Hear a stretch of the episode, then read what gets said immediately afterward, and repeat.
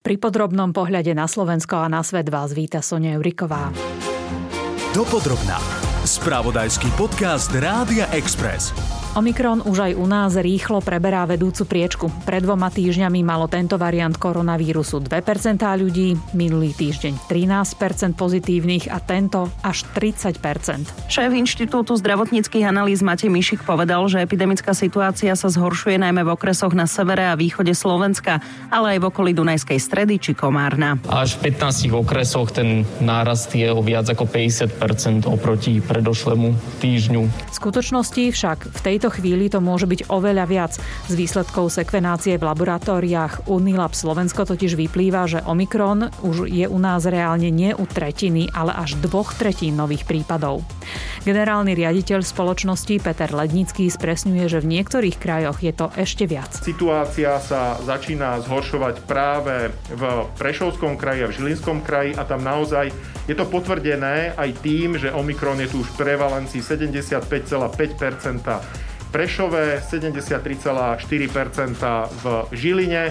Tie južnejšie okresy tie nie sú ešte až tak zasiahnuté, respektíve ten podiel Omikronu tam nie je taký vysoký, ale je 63,2% v Bratislave a 60,4% v Trnave. Nie je ťažké uhádnuť, že vysokoinfekčný Omikron sa rýchlo šíri najmä medzi mobilnejšími skupinami obyvateľstva, čiže u žiakov na druhom stupni základných škôl a medzi stredoškolákmi. Kde je prevalencia dneska 81,4% a potom je to podobné práve v tých vekových skupinách eh, tých, ktorí chodia do práce, je to 62,7% a potom to zase klesá eh, vo vekovej skupine 66 plus je prevalencia 28% tejto súvislosti je zaujímavý ešte jeden údaj.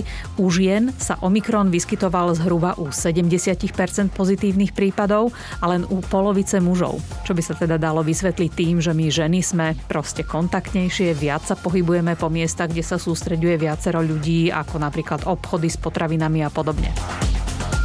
Matej Mišík z Inštitútu zdravotných analýz o chvíľu povie okrem iného aj to, ako je to s imunitou voči covidu u ľudí, ktorí namiesto očkovania sa stretli s nákazou, deltou či omikronom. A či teda omikron naozaj je taký neškodný, ako si niektorí z nás myslia. Čo nástup omikronovej vlny pre nás znamená?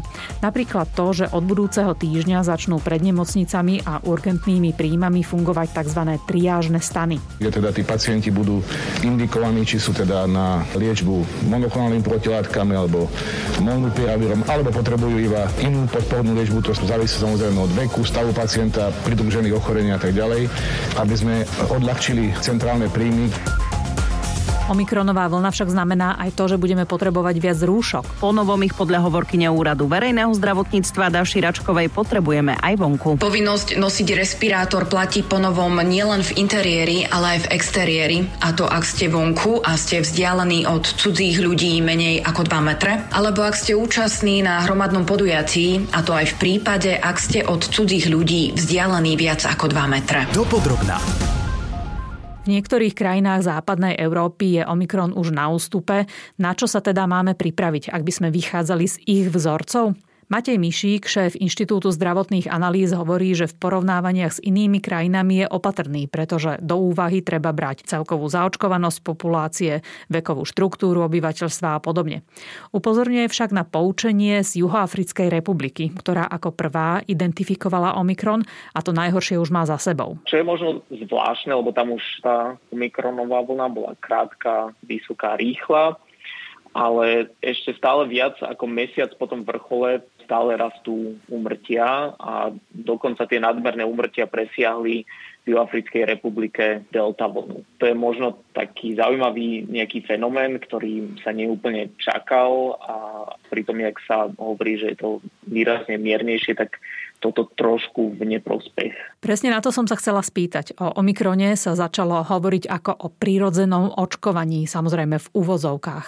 V tomto duchu sa vyjadril aj minister financí Igor Matovič. Tí, čo sa nezaočkovali, tých zaočkuje osobne Omikron sám a nútiť ľudí teraz k očkovaniu, keď e, nevieme vlastne, ako sa ďalej bude vyvíjať COVID, či to neprejde do tej formy, akej, po ktorej všetci túžime, že to vlastne bude ochorenie, ktoré už sa bude viac podobať na také bežné vírusové ochorenie. Proti tejto ceste. Hovorí napríklad nedávna smrť českej folkovej speváčky Hany Horkej, ktorá sa úmyselne nakazila covidom, aby sa tak vyhla očkovaniu. Tvrdila, že covid už má za sebou a že znova bude môcť chodiť do divadla, kina, sauny alebo ísť na dovolenku k moru. O dva dní neskôr však covidu podľahla. Čo si o tom myslíte, pán Mišík? Určite by som nezľahčoval Omikron a mi príde trošku nešťastné to volať výrazne miernejší. Naozaj to nevieme, že to sú nejaké akože predpoklady. Vidíme, že menej ľudí končí v nemocnici, že menej ľudí vyžaduje terapiu kyslíkom alebo umelou plúcnú ventiláciu.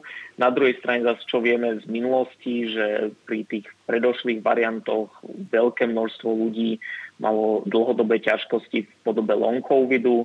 Tie odhady sa hovoria 6 až 10 a treba si uvedomiť, že pri Omikrone, aj ak by to bolo 1%, tak pri týchto explozívnych, obrovských množstvách infikovaných, čo sú, tak stále bude veľký počet ľudí, ktorí budú mať dlhodobé problémy rozličného charakteru. Mňa osobne dosť nepokojujú také tie kognitívne ťažkosti.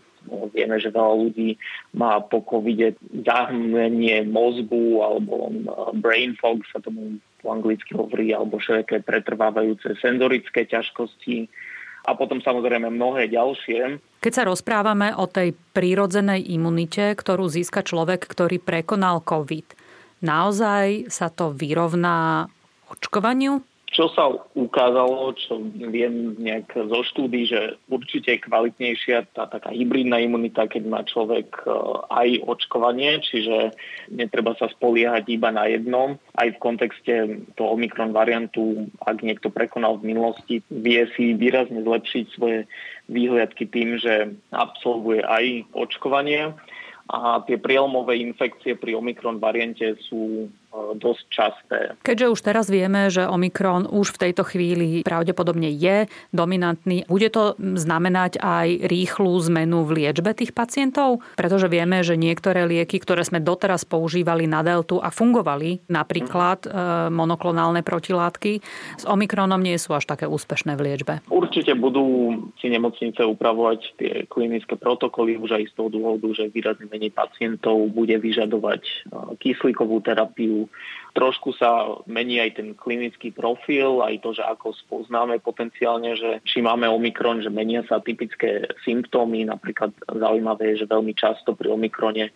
sa také výrazné potenie nočné objavuje, čo nebolo nejaké časté pri minulých variantoch. Čiže máte pravdu, že viaceré monoklonálne protilátky nie sú také účinné. Na druhej strane za antivirotika, ten mechanizmus, ktorý používajú, tak tam by sa nemal nejak zásadne meniť, pokiaľ sú podané včas. Minister zdravotníctva Vladimír Lengvarský ráta aj s modelom, že počet chorých s Omikronom, ktorí budú potrebovať lekárskú starostlivosť, narastie.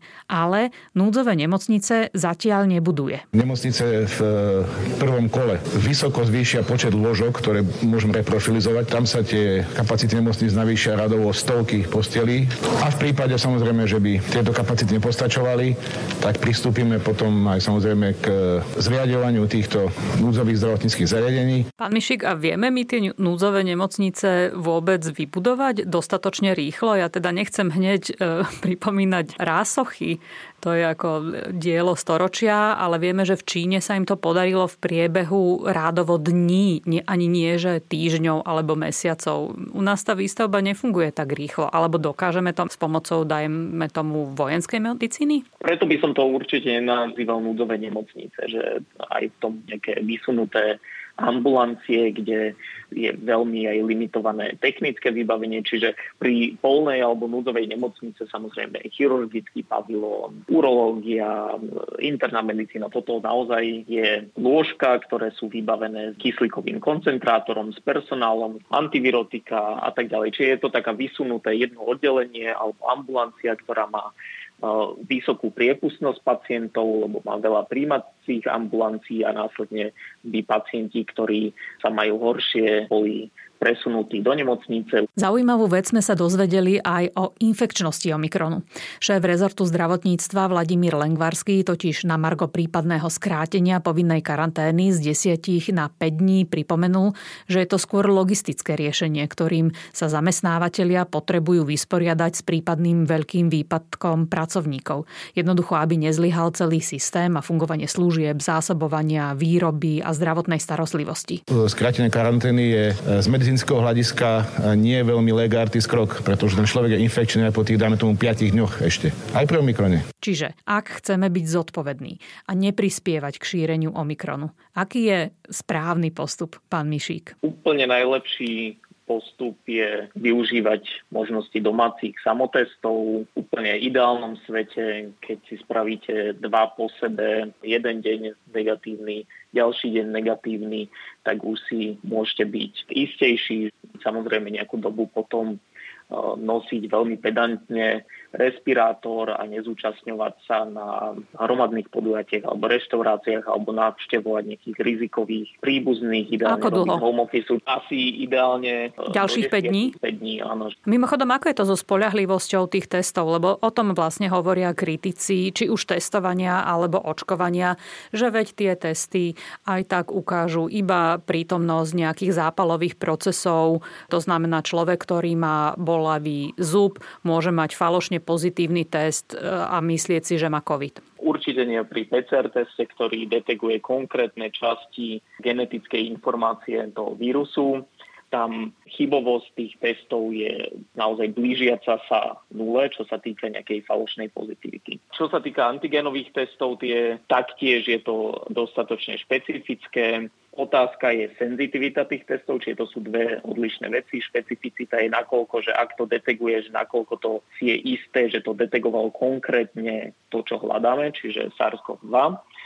A senzitivita je, že ak je prítomný v tej vzorke, že či ho aj preukáže, že, že je naozaj pozitívny ten test. Pri Omikrone, nakoľko sa on mimoriadne rýchlo replikuje, tak tam je práve dôležitá tá časnosť toho testu. Čiže keď využívam antigenový test domáci na to, aby e, som sa cítil bezpečnejšie, keď idem navštíviť niekoho, alebo keď idem do roboty, alebo čokoľvek ďalšie, tak tam je dôležité ho spraviť naozaj tesne pred touto návštevou Tie testy aj sa ukazuje, že na variant Omikron veľmi dobre fungujú.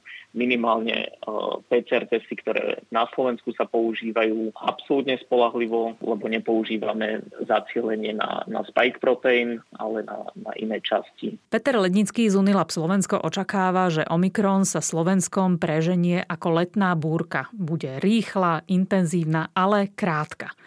Matej Mišik z Inštitútu zdravotných analýz upozorňuje, že aj takáto búrka môže spôsobiť veľké škody. Nielen zdravotníckému systému, ale aj každému, koho prevalcuje.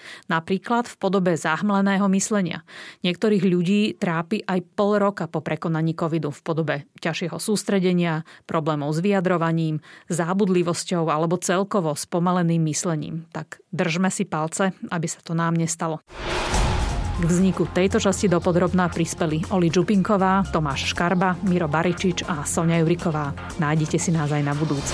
Počúvali ste podcast Dopodrobná, ktorý pre vás pripravil spravodajský tým Rádia Express. Ďalšie epizódy nájdete na Podmaze a po všetkých podcastových aplikáciách.